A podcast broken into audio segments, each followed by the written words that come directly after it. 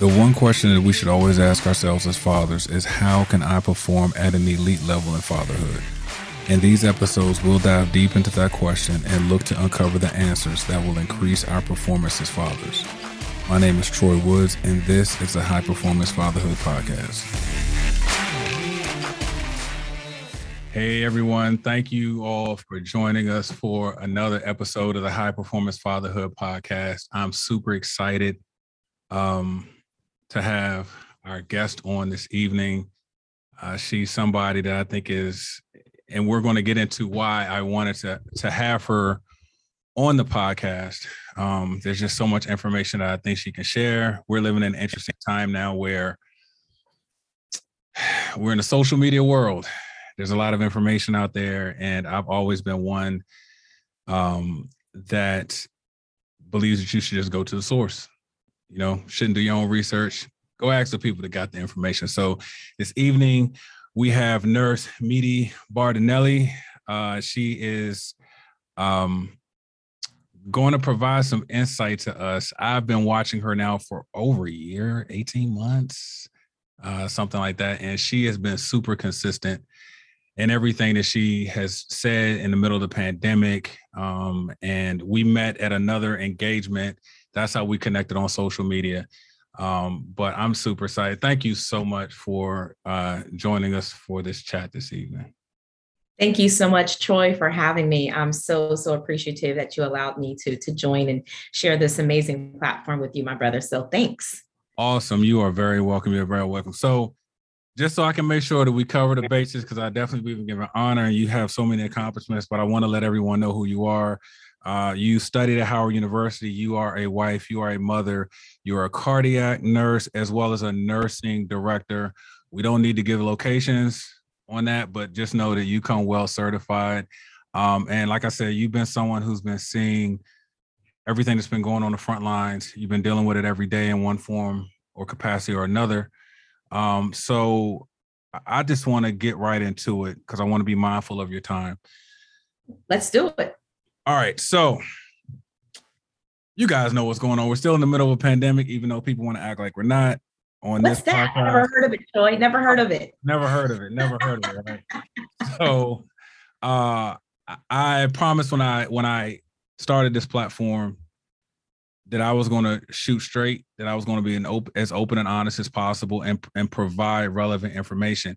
This podcast is about high performance fatherhood, helping fathers uh, live their most authentic life, to live at the highest capacity in the different forms of their life, whether it's with their family, whether it's with their health and wellness, no matter what those areas may be, entrepreneurship, your your job, whatever it is, just to live a, a high performance life. Now, what that does not mean is that we're only going to hear from fathers, because I believe the information that, that we need comes from all different angles. All right.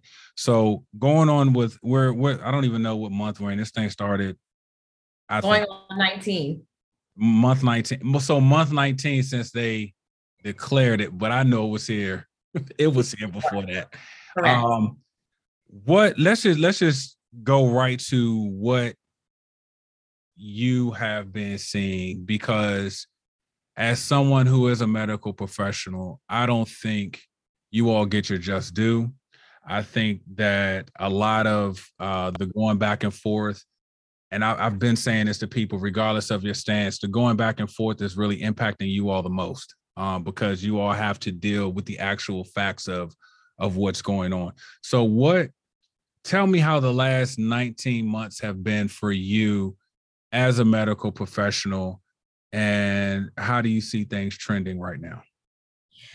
Wow. Um, so with that one question alone, Troy, we could be on here for like two hours. So I know time is of the essence. But um, before I answer that, if you don't mind, let me just first give you a shout out and thank you for uh, this high performing fatherhood network that you've created. I am the product of a uh, being raised as a Black female by a Black father. My mother died when I was four years old um, of cancer.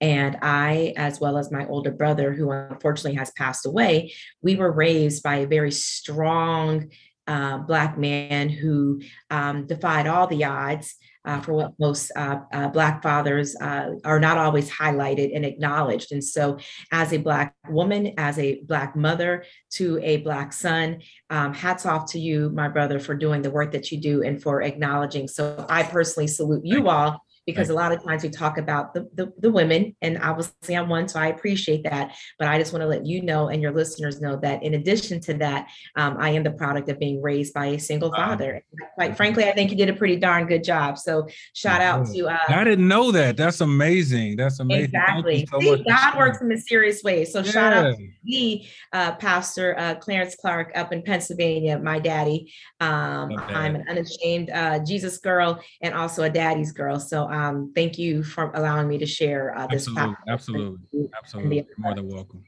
So this 19 months, how has it been? Wow. Um, I think that is the one word. Wow. right. It it has been um, uh, very multidimensional. It has been hectic. It at times has been rewarding. At times it has been scary. At times it has been, um, yeah, I say. Uh, uh, mentally exhaustive. Mm-hmm. Um, at times, it has been physically exhaustive. At times, um, you're quite frankly, Troy, pissed off um, at some of the rhetoric that you may that you um, that you hear that I have heard, and then at times I, I realize that it's my calling, and I'm grateful. And now I can say, um, living, having lived through this these past 19 months, that I'm blessed and that I'm grateful. And I believe that the pandemic, um, and no clear disclosure, most people know that we talk before you come onto these things. And so, mm-hmm. as I was sharing with you, I do believe that all things work out right. and for the betterment, for the good, despite the, the, traumatic losses that we've experienced. Um, I'm hoping and I'm praying it has helped to instill in me a, a renewed sense of faith, mm-hmm. a renewed sense of commitment to do the work that I was called to do, um, a renewed sense of appreciation for being a nurse, and finally, uh, during this traumatic uh, is quite frankly, that the nurses and other healthcare, my other healthcare professional colleagues out here are, are finally getting our, our reckoning and our due Absolutely. for the work that we do. Because outside of this pandemic, as I shared with you, trust me, we go through a lot of stuff every day, um, as well as appreciate having so much more appreciation for mm-hmm. the teachers. Mm-hmm. as well. Um, so, so for me, it's been, um, in a nutshell, a very chaotic time, but there's crisis and chaos, um, but there's still Christ in the chaos for me. Mm. Um, and I've been able to find community. And uh, when you talk about some of the accolades that I, I have received, if you will, it is nothing but a true hashtag but God moment for me mm. because I've been walking this walk. And so I've I've chosen to see it as an opportunity. I've chosen to use it as a vehicle to share the message of health disparities and health inequities and ensuring that people that look like me, my black, black and brown brothers and sisters, are really managing and taking care of their their bodies because it doesn't matter how smart you are troy mm-hmm. doesn't matter how many podcasts you put out how many amazing media things that you do the the beautiful headshots that you perform it means nothing if troy himself is not physically able and here to do that work that god has given you as a creative to do and so for me um I'm blessed, I'm happy, and I'm just grateful to be on the other end, or not on the other end, hopefully seeing the end mm-hmm. of this crazy time. You know, it, it's interesting, and you're correct. We did chat a little bit about um, this episode before yesterday, and you said something I want to make sure we touch on at the end about um, health in general, not just dealing with COVID. Um, but I, I want to let everybody know because I know this is, and I'm sharing this because I know we not only did we talk about it, but it's something that you shared uh, yourself. Is that even as a medical professional, you had COVID yourself in between your first and second um, shots. So, what was that experience like for you? Because I know you were in in between um, when you got that. Um, it was scary. Uh, quite frankly, I won't even lie. It was, even though I'm, um, and obviously we know each other, and so you know, I, I ran five miles today um, a, an active, healthy person uh, by the grace of God, no medical comorbidities or anything of that nature. Mm-hmm. And I took my first dose on December 23rd of 2020. Mm-hmm. I got tested for COVID on January 4th. Wow. Have become a routine for me only because of working in the hospital, working in an acute care setting, working with and caring for COVID positive patients and um, having several of my team members um, getting COVID, and I'm like, okay, what's going on here? And so, okay. just as a as a as a precautionary measure, mm-hmm. once we understood, and keep in mind, by November December timeframe, testing had become more readily available, particularly for those of us that, that are in the healthcare realm.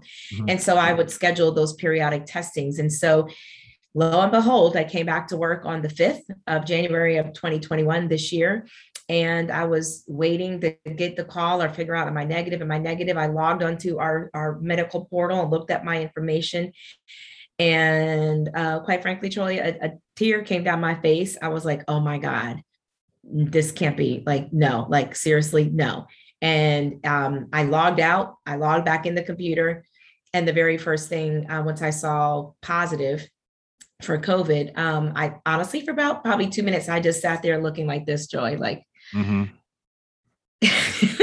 right, right. And then I and then I called my husband, and um, he took a very deep sigh and said, "All right, babe, well, it's, it's going to be okay. Um, are you coming home?" and I was like, "Heck yeah!" Um, so then I I cried in my office. Full won't lie, not like a world's coming to an end cry, but like just a very sullen moment. And um, I just said, Well, God, I've been doing all this uh, preaching and sharing and and advocacy work and, and letting people know wash your hands and wear your mask and how this happened to me. And i've been one of the most careful people you can imagine. I would you know food being delivered not hanging out. Right. you know I, literally stripped at my door literally up to my underwear troy at my door every day and i would not hug or touch my husband or son until i showered brushed my teeth washed my face and everything. My husband would put my clothes um, he left like a little uh, a bag at the front door, and he would wash my uniforms every night um, to make sure that they were clean and, and sterile, if you will. And I I was scared. I came home, packed a bag really quick. Um, the hospital uh, where I work, the organization uh, was providing quarantine because of again working in a mm, hospital okay. setting. Okay. I went to the hospital. I went to a hotel downtown with some of 45's um, uh, super fans unbeknownst to me, uh, because that was a hotel that the hospital had already had a contract with for oh, about a month okay. or so. Okay. Exactly. So you know where this is going. So I pull up and I'm like, what in the world? So this was the eve of the insurrection. So on the 5th of January, I I didn't draw the correlation. Oh my yep. So January 5th. Yep. January 5th, Troy, the eve of the insurrection. So I go into the hotel room. My husband followed me in his car to make sure I was okay. Because the plan, Troy, was if they were going to, they got tested the next day. Clearly, they were negative by the grace of God, and they got tested again later that next week. Mm-hmm. So, short version of this long story got tested, they were negative. So, okay, then I'm going to stay away until I'm done. Then I will come back home. So, the initial right. thing was, I am positive. I don't live in a mansion. So, I'm like, okay, I have to leave. And so, I, I decided to go to the, the hotel. And then, once they came back negative, then I stayed in the hotel, which, quite frankly, Troy, full disclosure, was one of the hardest things that I've done um, you, you know a little bit about me. I'm definitely a talker, a people person. I, I love what I do. And I literally was sitting in a hotel room and did not leave that room for 10 days like literally in right it was like solitary confinement and yeah. uh, shout out to anybody who has ever been incarcerated and has survived that um, despite what you may or may not have done um, I don't wish that upon anybody. It gave me a completely new uh, perspective because I had my my computer, my phone, I had TV, I had my own bathroom. People were dropping off food, Uber Eats, etc. And it was one of the hardest things that I had to do to be completely secluded. I literally did. I wasn't going in a hallway. I literally sat in that hotel room for ten days. That's tough because it, it and and early on when all this was happening. I mean, in the very beginning, I remember one of the first um and uh, and of course, I'm only saying this because you hear about it on the news. One of the first celebrities I heard about was Tom Hanks, and I think he Correct. was overseeing. Yeah, and they they weren't even home. I don't think I think they were out of the country or something like that. They were on vacation somewhere. Yeah. Yeah, and they talked about. He said, I think he said we're going in isolation. You know, and I just started thinking about we got this new thing going on. No one's ever seen it before, and you're alone with your thoughts, and you're apart from your family.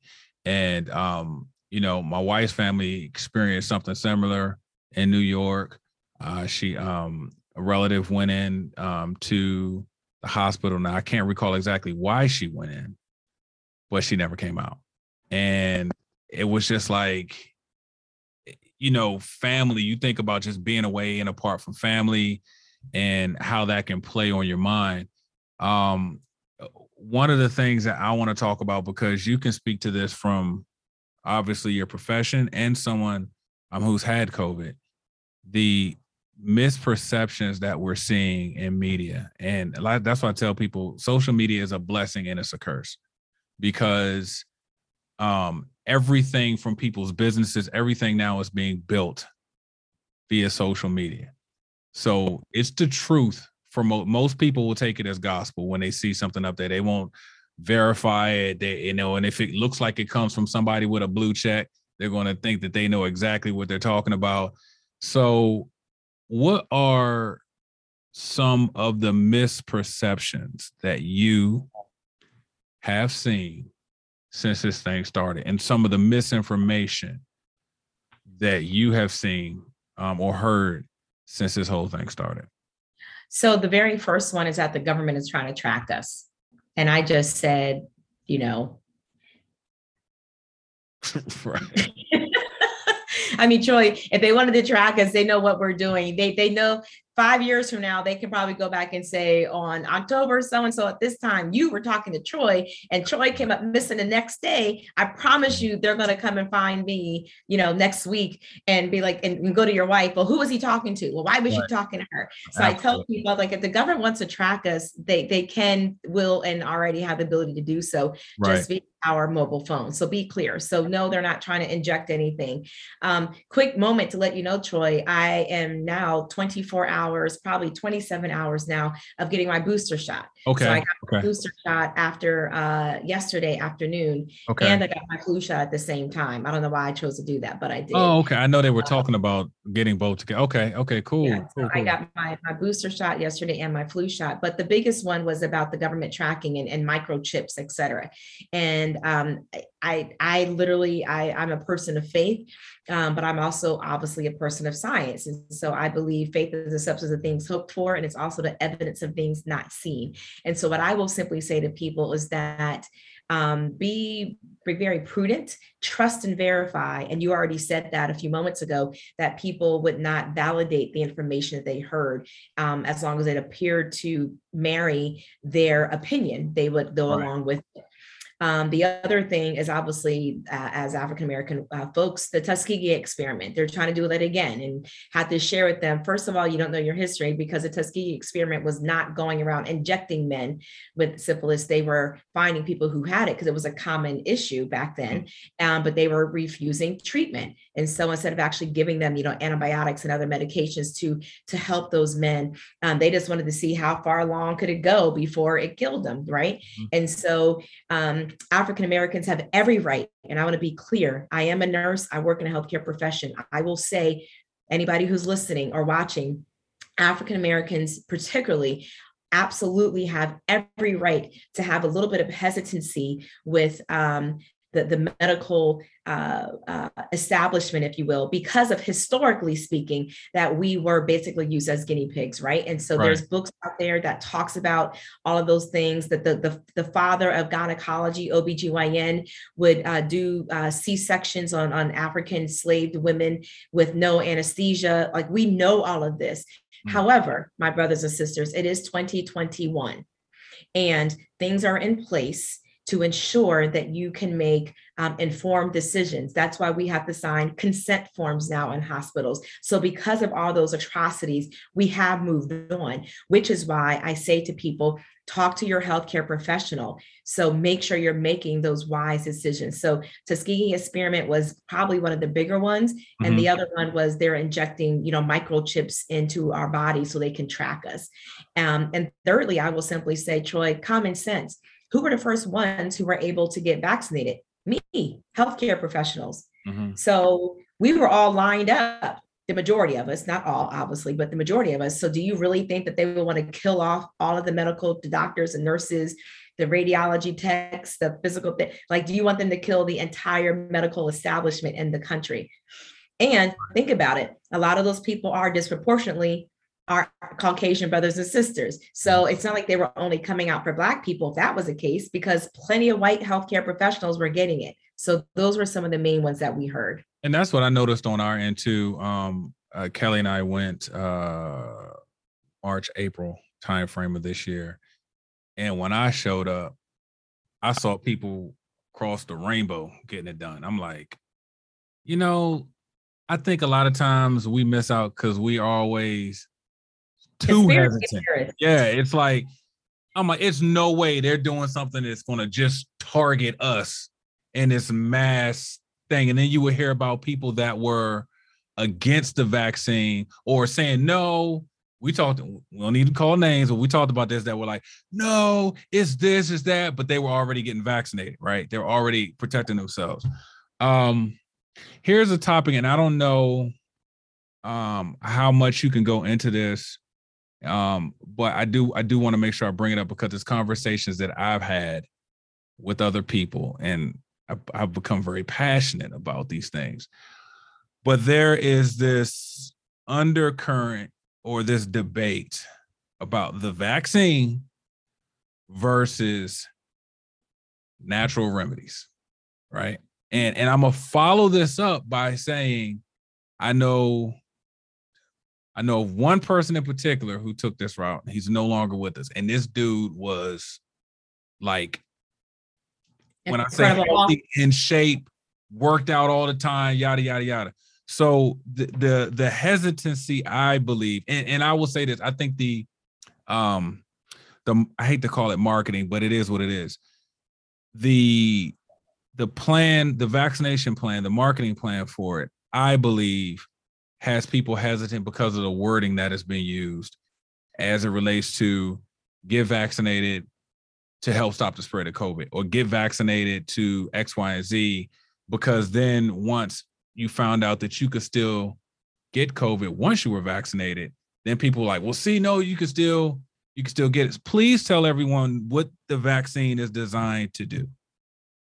So first thing, um, let's talk about uh, herbal remedies and, and natural um, homeopathic type of uh, medicines there are homeopathic physicians you know there's people who have gone you know to who have gone to traditional scientific you know western medicine medical schools mm-hmm. and ascribe to some of those um, uh, remedies and treatment plans for their patients however what i will say is even in that case for example you should not be a person taking extra vitamins, all these extra vitamins and supplements and stuff. Still talk to your physician, still let them know what you're taking because too much of anything mm-hmm. is bad for you, mm-hmm. period. Too much of anything is bad for you. There's toxicity for anything. There's people who become hypernatremic, uh, hyponatremic, or hypovolemic, and those are just terms of you know high sodium, low sodium. Because if I'm just drinking nothing but gallons and gallons and gallons of water all day long,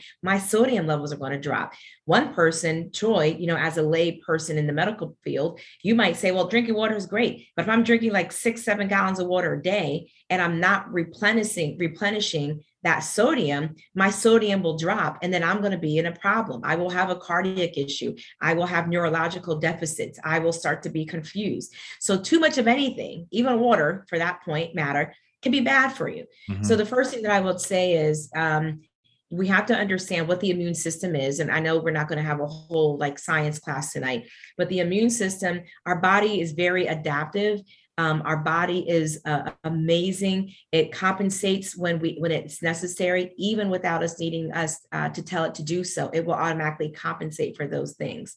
So, what I would say to people about the virus, uh, specifically COVID nineteen, and these other homeopathic remedies, is that fine you can do those things there's nothing wrong with vitamin c vitamin d those different things to help your immune system mm-hmm. it does not i repeat it does not mean that it will prevent you from getting COVID 19. It doesn't necessarily mean that just because you had an extra level of vitamin C, that is going to do something to your cells that's going to repel or recognize this virus. That's not what it means. It just means you're going to be strong and healthy. So when you get it, hopefully you won't have severe signs and symptoms and you won't die. i.e., myself, right? I Mhm. continued to run, I continued to work out, I was doing my best to eat healthy. I did all of those things because in my mind, Troy, I said, if I get this, I want to be in the best fighting shape as I you go. possibly can be. There you go.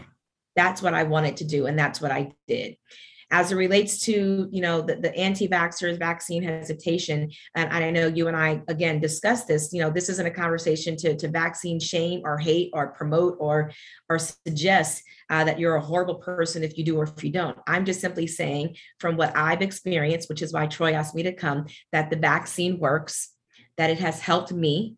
Um, I did get my second dose. Um, I did also get blood, a blood plasma transfusion um, to uh, get extra antibodies to make sure that I was safe. I entered into as a Black woman. I felt it was important to participate in these studies to make sure that it would help because at the end, me getting a little extra bit of plasma is not gonna it's not gonna do it it's not gonna hurt hurt me if anything it will help me right with the extra volume that i would need in my body and so i also participated in a study combined with hopkins and medstar health i did that because i wanted to be able to contribute to a resolution to what we're now dealing with yesterday as i shared at the beginning of your podcast I got my third booster. I'm feeling fine. Yes, I took some Motrin to make sure I didn't have a headache or anything.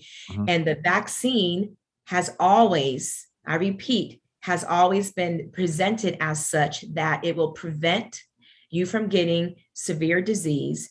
It will prevent you and hopefully reduce you needing to be hospitalized and hopefully and prayerfully, ultimately, to reduce deaths. 96%, 95% efficacy of Pfizer and Moderna does not equal 100 the last time you and I were in grade school, Troy. So 99, like the Bible says, 99 and a half won't do. So if you got 99 on a test, that means you still got one wrong. So it does not mean 100. No one said that getting the vaccine is a curative all cure all and that you will not get back you will not get it it says it will reduce the impact and hopefully you won't get it because your body will recognize it no one ever said that it will prevent you from getting it so i hope people um, listening uh, will remember that They, they are. I do. We do have some listeners now. The reason I'm going to ask this question now, uh, even though we're not at the end, is because you and I discussed this earlier um, yesterday. I have a question coming in. It's asking about the plasma transfusion. Is and is that the same as the monoclonal monoclonal colonial Yes. antibody treatment? Yes. Yes.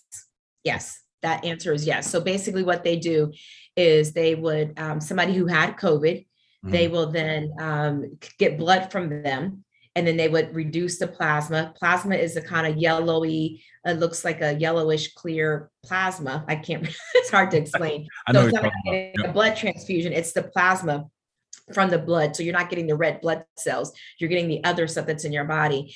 And it's infused into a person who has it to hopefully again reduce you from ha- becoming asymptomatic. That's what it is. So early on last year, this time last year was complete mayhem. You know, remember uh, September, October, Right. we, we started to see that third wave. You know, the first wave happened when it first happened.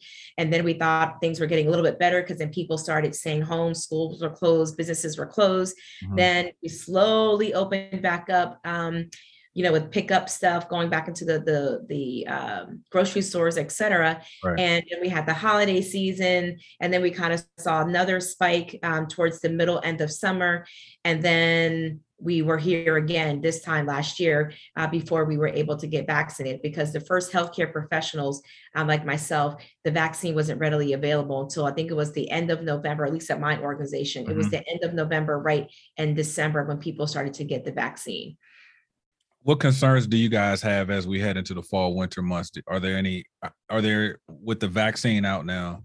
Um, like we said, versus last year, even though it was out, we didn't have a lot of vaccinations at that point. We didn't have a lot of contact points then.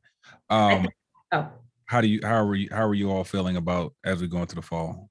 Um, I think it's pretty safe to say for those of us that are still working, one, right now, there is a significant, I'm speaking from a nursing perspective at this point, there is a huge nursing shortage. So I've seen several um, things in the post. I've seen things from Miami Herald, I believe, um, to your point about uh, watching and, and listening into social media and uh, the other uh, news media outlets of mm-hmm. nurses walking out, nurses up in New York City, I believe this past couple, this past week, and I think were fired who were not vaccinated by the, the mandate. So for me personally, um, again, those of you who know me that are listening or watching, I am not speaking on behalf of the organization upon which I work. Yes, I'm chair of the DC Board of Nursing. I am not speaking as an agent of the Board of Nursing. This is just Meedie Bardonille, a nurse that's working in a, in a hospital setting.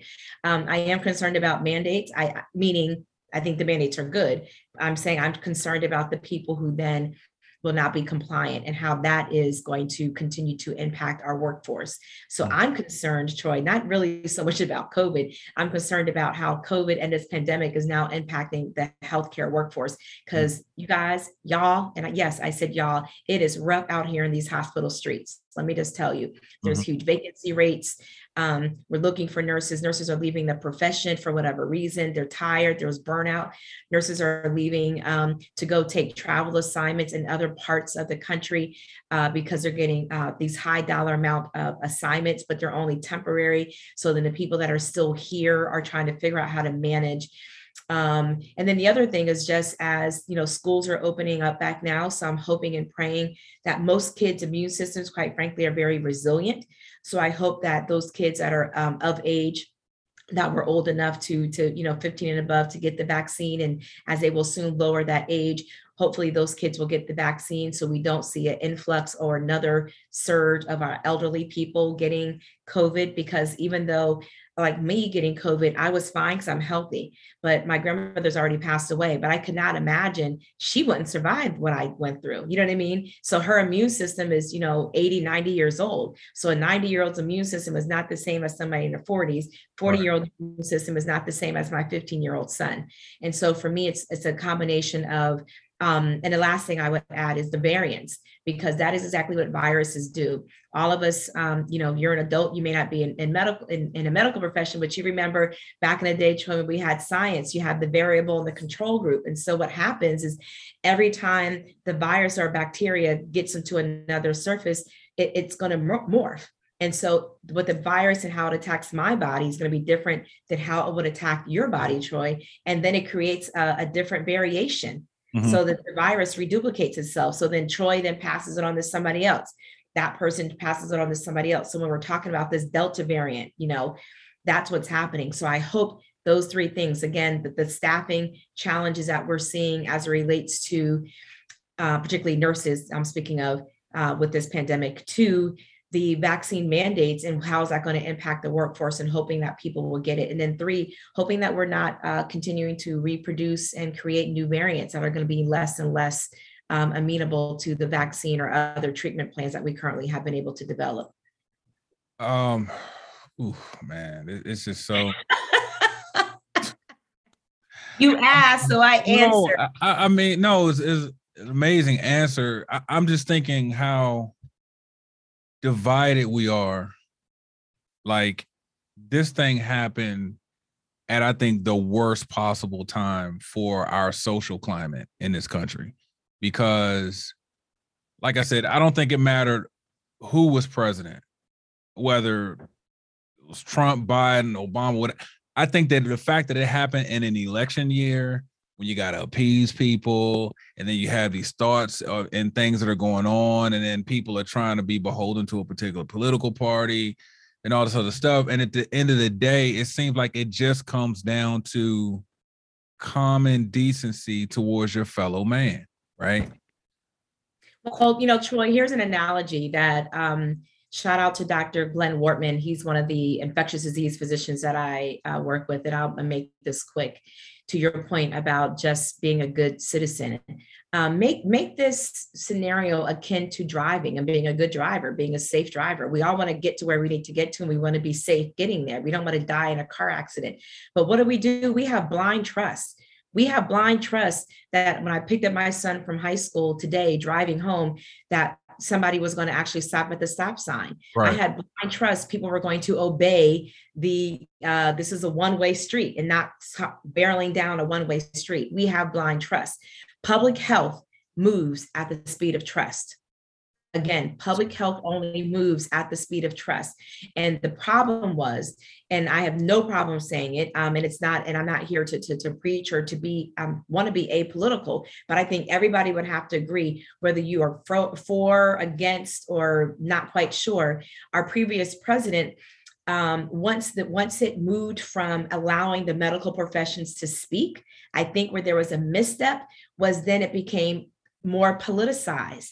My health is not a political matter. Right. I want to get what I, I want to get the treatment that I need to get treated so that I can live and be well. That is my own personal hashtag. Hashtag be well and live. Right. So I don't care if you're a Republican. I don't care if you're a Democrat. I don't care if you're Tea Party, Green Party, Purple Party. I don't care if you're white, black, orange, green. I don't care if you're rich or you're poor. I want you as a person and as a nurse, I see you as a human being. And I, my goal and desire for you is to be well and to live. And whatever I can do to make that happen is my goal and desire. And when our previous president made a, a slight shift with no longer having the medical professionals and the scientists speak that that uh, to the, the public, then that's when you had a lot of this concern. And then it became more political. Then it came more about the economy. Of course, we don't want people to lose business. Of course, Troy, we, we want you to still do the things that you do. So, you know, Clark Media can still do what it does, and you can still do these podcasts and still pour into us. But people are dying. So we got to find another way, right? And I think what, what really transpired, and what I would say is that Dr. Wortman made the analogy to get back to that is when you drive a car, wearing and getting, I mean, getting the vaccine is like um, having a um, airbag. We all know in vehicles now, most cars made since I don't know, Troy, you and I are around about the same age. I guess probably the mid 90s, late 90s was when all cars started having airbags, right? Right. right. That is because you know it's there. So when you need it, Right. Hopefully save your life. That airbag, Troy, does not mean that you won't have an accident. The airbag does not mean that you may not get a little injured, but the goal of the airbag is to hopefully make sure it will protect your vital organs. There's no airbags down by your legs. Why? Because you can live without your legs, but you need your brain, you need your heart, and your lungs right here is what you need in order to live and survive. So the goal of the airbag is to you don't see it. It's it's behind the the cubbies and the the air the the um the, the baseboards, et cetera, in their vehicles, that's where the airbags are. So, but when you need it, it's there. That's what a vaccine is. When I need it, it's going to kick in and it's going to recognize, oh crap, this virus has entered your body. Let me make this shift so you can protect yourself. Wearing the seatbelt is like putting on a mask, right? So the seatbelt is great when you use it. The mask is great when you use it. It's going to help provide additional protection so you don't go out of, uh, get thrown out of the vehicle mm-hmm. right? You don't want to get flown out of the vehicle. And right. then the last thing is obeying the stop signs and obeying the, the yield sign is akin to social distancing, right? So if you know that if I yield and let you go by, then we're good. Nobody's going to hit each other. So if I'm not all up in your face, Troy, knowing that I haven't been vaccinated, knowing that I'm going out to the party or to the club, and I come give Troy a hug and I kiss you on the cheek and I'm breathing, and I'm talking all over you, I am now invading your personal space that has now created this collision of airspace where now Troy's going to go home to his family because Meedie was reckless. Mm-hmm. So no different. If that person who was driving did not slow down at the stop sign and stop or actually yield to give you enough time to brake and go by, that's the social distancing. So getting the vaccine, making sure you're wearing the mask in those appropriate environments and social distancing in those appropriate environments helps us to be safe. And I hope, you know, we're grown people here. It is no different than having sex and leaving the condom on the counter. Right, right. Good it was great when you did it, but you were not protected. Right, right, right. And then what? So then what happens? So then what happens when somebody's pregnant? Then what happens when you get an STD? So then what happens when you get HIV AIDS? When all you had to do was wear, you know, a condom. Right. So a question a question coming in and it kind of ties into what I um what I wanted to kind of tie, put a bow around this thing and tie it up is when it comes to getting a vaccine when it comes to getting vaccinated we talk about um, other people right and get vaccinated um, what what i'm trying to understand and and and it's a question that I've been asking, and, and I want everybody that's listening to know that I'm fully vaccinated. So I'm not against the vaccine, right? I got the vaccine because I had to make a conscious decision for me, for my family, and just honestly what I do for a living, right? Like I knew that that was going to be a thing because I think the one one thing, and I think this is where the conversation could be better, is that when you're going into establishments, when you're as a vendor or whatever you're doing, there is a liability issue that these companies don't want to have, right? They don't because we are a very sue heavy society. Something goes wrong, lawsuit. Yep. No business wants the wants the burden of someone coming in here and proving, oh, your ventilation system isn't right. So I got COVID here. Now I'm gonna sue you and take your life's work because the building wasn't right or whatever. So I look at this as almost a liability thing. But when it comes to getting COVID and I'm sorry, when it comes to getting vaccinated and the impact on others, can you speak to that any sort of way on how if I get vaccinated, the help to someone else who is vaccinated or not vaccinated? Like my vaccination status, I'm vaccinated. How is that going to benefit others or is that purely me? on me, just my protection, because it, it both. immunity and everything else. It's, it's both. It's developing herd immunity. It's allowing you to be safe. So when you are going, you are not becoming a host to transmit this virus. Period. Point blank. Drop the mic. It okay. helps you so you can live, so you won't get the virus and thereby have severe signs and symptoms, need to be hospitalized, need to have supplemental oxygen, God forbid, be on a ventilator, nor uh, die period. Right. It helps you to be able to come home every night to your wife and your family and know that your daddy is safe. Right. Um, it helps you as a business person to keep your business open and you can still do the things that you do. It helps to allow you to still maneuver out here in the, the public in our community to make sure that we are getting um, the services that you are able to provide, i.e., all the other essential workers, the, the grocery stores, the, the et cetera, et cetera, not just nurses and, and doctors and people in hospitals, but all the other essential workers that we need that makes our society go. Public transportation. There's a huge shortage right now, Troy, of, of school school bus drivers. It is. It is. That, that we briefly talked about. And so for me, yes, I do agree with certain people requiring um, uh, vaccines, it is absolutely a liability because it, that person can then track back because there is contract tracing and right. they find out that you received or you were around person A who was unvaccinated and you were in their face, you know, doing a, a video shoot or whatever it is that you were doing in your, your other world. Um, I'm sure your wife would be very concerned, right? And so I think it's important that we understand to your initial comment a few moments ago about just doing the right thing for the community. You know, when you're driving, and let, that's why firefighters, police officers have to put on the, the lights because they can't just drive around to these emergencies and not tell us and create more, they're going to create more havoc. They have to say, hey, community, this is happening. Move out the way. Let me get to where we're trying to go. Hey, people, put on your seatbelt hey, people, that's why they put speed bumps out there. And quite frankly, Troy, we get vaccinated anyway. Most people cannot go to school in the United States of America because of public health. This is not, we're not, this is not new. People have getting the vaccines for shingles, measles, mumps, rubella, smallpox, we get vaccinated. My son got vaccinated for all of those. And yes, HPV, mm-hmm. all of mm-hmm. those things that have been tested. The reason why, and I, this is again, Meedie Bardonille's personal opinion, because I know this is being recorded. I am saying because of the messenger or messengers, mm-hmm. the message got really muddied and, and it was delivered in, in lukewarm, muddy water. And because of that, it was not clear and crisp. Why? We were not having these same discussions when Ebola broke out a couple of years ago. Right, right. And yeah. I'm not saying it's because yay Obama. No, I'm saying because Obama didn't speak on it. If you recall, all the other professionals did. We weren't talking about this um, Troy, you and I are in that age group back when HIV was becoming a thing. Now people don't even really talk about HIV anymore. Why? Because people know to wear condoms, people know about safe sex. They now say, oh, if you're going to do drugs, get some clean needles and do the drugs. Don't share your needles. Um, there's there's medications that are out there that help people that do have um, HIV to live longer and and to be uh, to still have a good longevity in their life. And so nobody's talking about that. Why? Because I don't believe it was as politically um, charged mm-hmm. as this was. And I think you hit the nail on the head when you said it was an election year.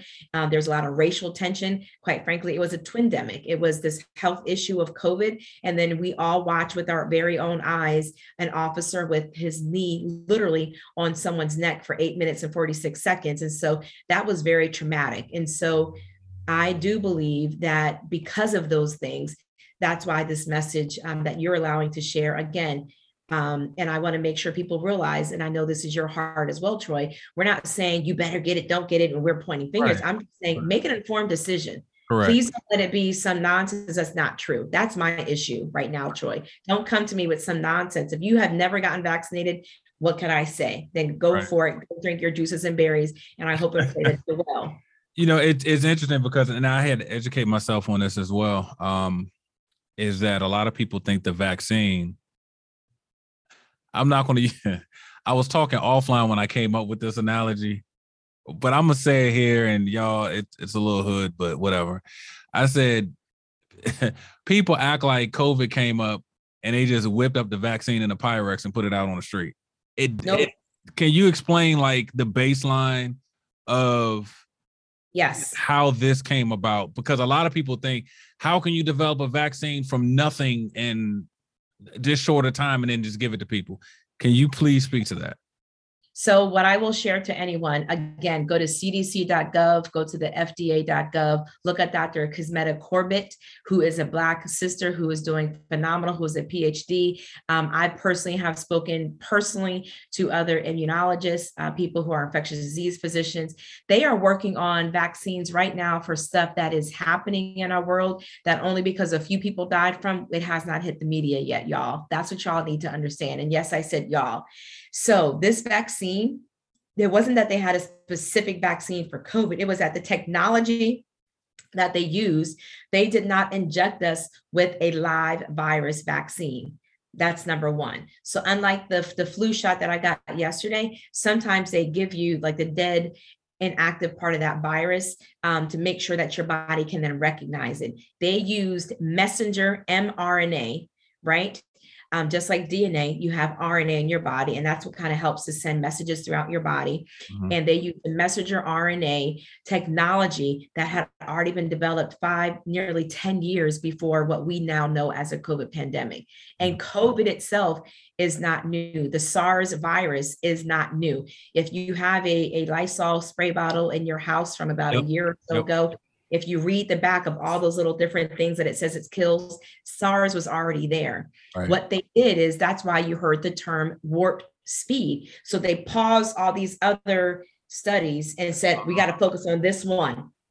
That's okay. how you got the energy done. So it's kind of as if no different, Troy, with all the work that you do, but you have that uh, Beyonce is your new client, Troy. So mm-hmm. Meedie has to wait. Sally has to wait because you got to get this thing for right. Beyonce done within the next two weeks. So that is warp speed. Everybody's attention is to get this done. So when you have all hands on deck of the entire NIH, of the entire CDC that is working on this, yeah, you can get it done. Mm-hmm. That's why, because normally it takes a long time. And keep in mind, friends, more than 60,000 people, if I, I think it was between, I don't want to quote the, quote the exact number, but it was between 50 and 60,000 people had already been tested and given the vaccine and followed up upon before it even became public. And so I'm good if 60,000 people that's the whole almost the whole RFK Stadium. I know we're broadcasting here from the DMV. That's mm-hmm. everybody in the RFK Stadium. I think the RFK Stadium sits about six, 70 or 80. Right, so right. the majority of the RFK Stadium. And if nobody like died and croaked and got three eyes and developed a growth on the side of their head, I'm good. right. Yeah. I mean, it's so that that's what it thing. is. Messenger RNA, again, right. just repeat, it was messenger RNA, and it was not something that they just started working on. She personally said that. Kisme, Kizzmekia Corbett, uh, Corbett has already been speaking on that. So okay. go back and do the research, go back and look. It is not something that she just developed overnight. Okay. Okay. Yeah. And, and again, I, I, don't want people to uh, think that um, you know this this information here and i'm glad you spoke to that is we're not attacking anyone for their position on getting vaccinated or not getting vaccinated it's just like you said make an informed decision um and and I started I started this probably about a month ago. I was like, you know what? I I have an IT background, right? I know I don't even watch the news because a lot of times people say, well, did you get that from this network or that network? I said, I didn't get it from any network. I said, I try to have friends or or people that I can get access to that are doing this on a daily basis that I can trust. Do the same thing because I think we have to have informed information. Um really quick as as we wrap this up speak we've we've spent this majority part of the conversation talking about covid and the vaccine right I do want to address this because I see this talked about a lot and I absolutely agree with it. I think this is a longer tail approach to getting over this. Like to be in the middle of a pandemic and to just tell people, well, if you weren't obese, you wouldn't get it. You can't lose weight tomorrow. You know, you can't lose, you're not going to go from sick and, and and not healthy to just healthy tomorrow, right? Speak to what you see as your other concerns. Thank you, Troy. Let's, I appreciate for men for men. We'll, we'll keep this with dads. Like we, will start there, and, and moms, y'all are already killing it. We'll we'll wrap it up with that. But for men, what are you seeing that we can do naturally to get our bodies right, or what are you seeing from your position as far as health in men? this is probably one of the, the best questions that you've asked me tonight because it is truly my heart's desire and passion for us as black and brown individuals and particularly uh, particularly to care for our vessels that God has given us, Troy. At the end of the day, doesn't matter your position, your title, the amount of money you have on the bank, the house you live in, or the car that you drive. If you are not healthy and well, health is the greatest wealth asset that you have. And um, remind everybody, you talked about IT. Steve Jobs, hands down, one of the world's most wealthiest persons ever Mm-hmm. right? Owned everything Apple, just the man. And it's so important for us to remember and realize that even with Steve Jobs, that he had all the money in the world, but he was unable and ill equipped to cure himself from the cancer that he passed away from.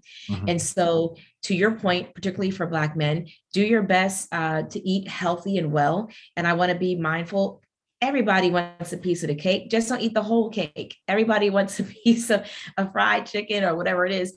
Just don't eat four pieces of it, right? And so I know, I know your thing, not to cut you off. I know your I saw it, frozen Snicker bars. I love frozen Snicker bars and I drink a Coke. So listen, I'm here, yeah. Nurse Meedie, telling you, yes, I like Snicker bars and I like Coca Cola, but I do those things as much as I possibly can in moderation. Um, so I'm not here to say just go, as I said earlier, and there's nothing wrong with people who are vegan. Shout out to everybody who can do that. Great. I'm happy for you. There's nothing wrong with if you can, if you want to switch to vegan, but even with the vegan veganism, I would challenge people too to be careful because there's pesticides on all of this things that they are spraying on our vegetables and fruits with too. Mm-hmm. So at the end of the day, everything that we consume, just do things in moderation and be healthy. Two, you have to exercise. You cannot out exercise a bad diet. So it doesn't matter. Um, you could go and run the marathon, but if you turn around and come in tomorrow and eat two pizzas, those 26 miles you just ran is all for naught. So it's important that you still do some type of level of physical activity, at least minimum 20 to 30 minutes a day to make sure that you are healthy as you possibly can be. Uh, third, get your your daily checkups. I hope because it's been 19 long months, so it has been over a year. If you have not seen your dentist, your physician, or anyone, you are in a deficit. Make that appointment as soon as you get done watching me and Troy, or you're you're finished listening to him. Call your physicians and make your wellness visits because wellness um, is where you can get a lot of these things done with these screenings and get ahead of anything. We will all die from something we're all going to pass away. We know that. But the goal is to live as healthy and as well as you can for as long as you can.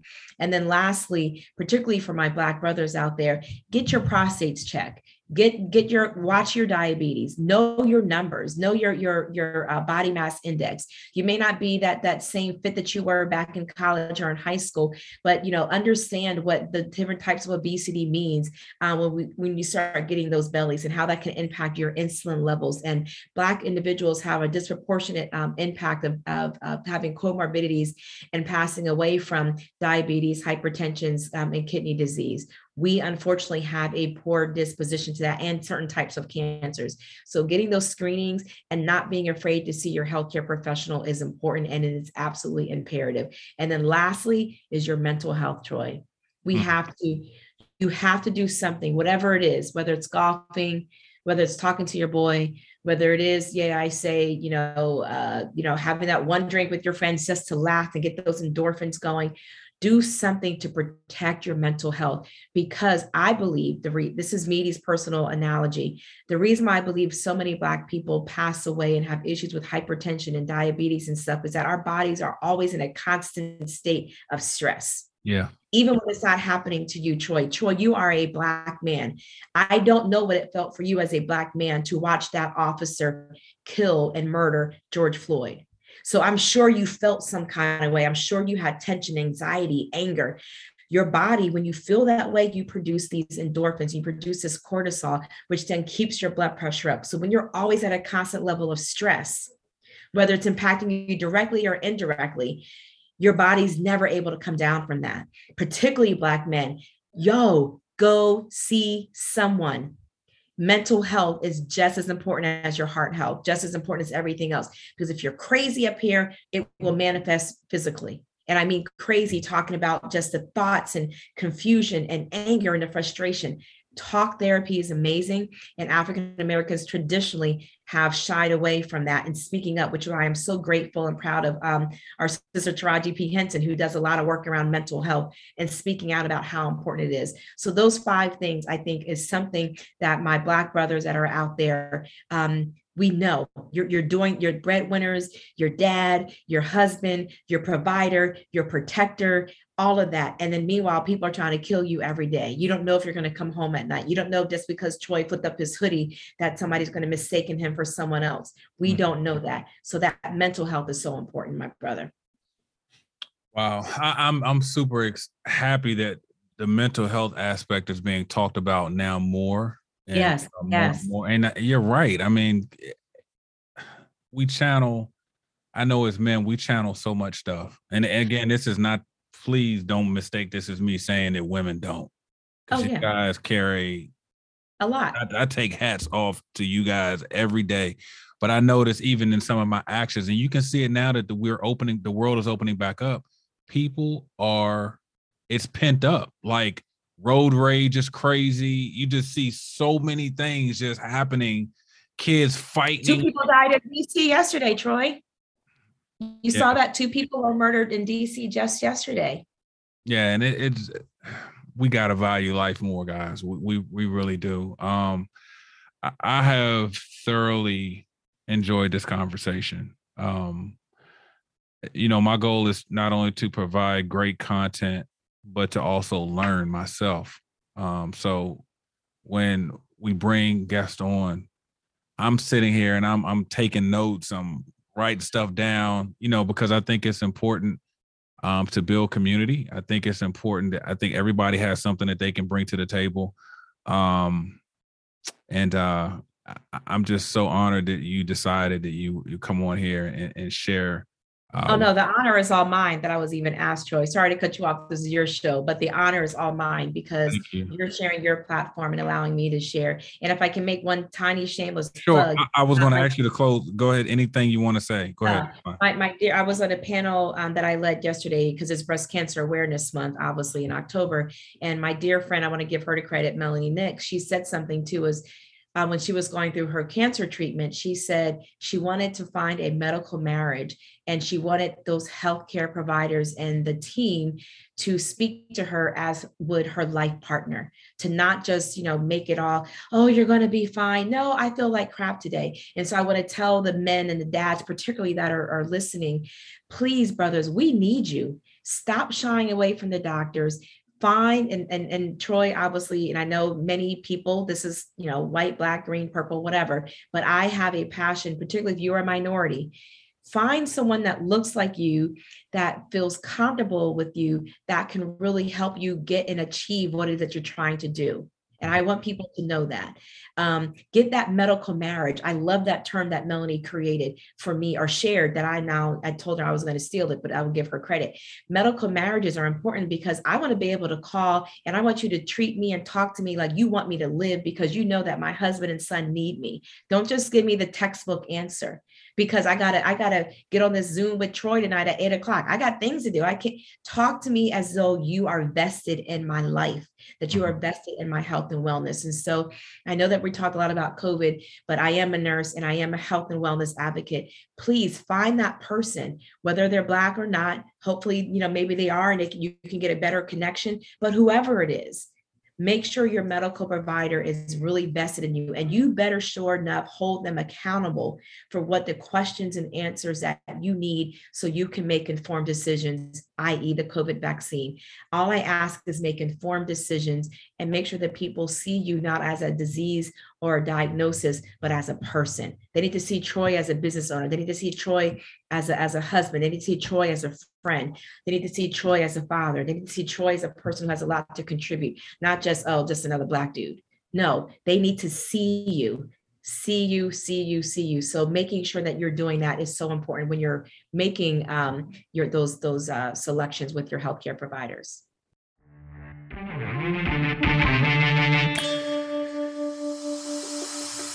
Thank you for listening to this episode of the High Performance Fatherhood Podcast brought to you by 300 Fathers. If there are topics that you would like for us to discuss on this podcast, feel free to email us at podcast at 300fathers.com. To connect with us, you can find us everywhere on social media at 300 Fathers. Thanks again for listening.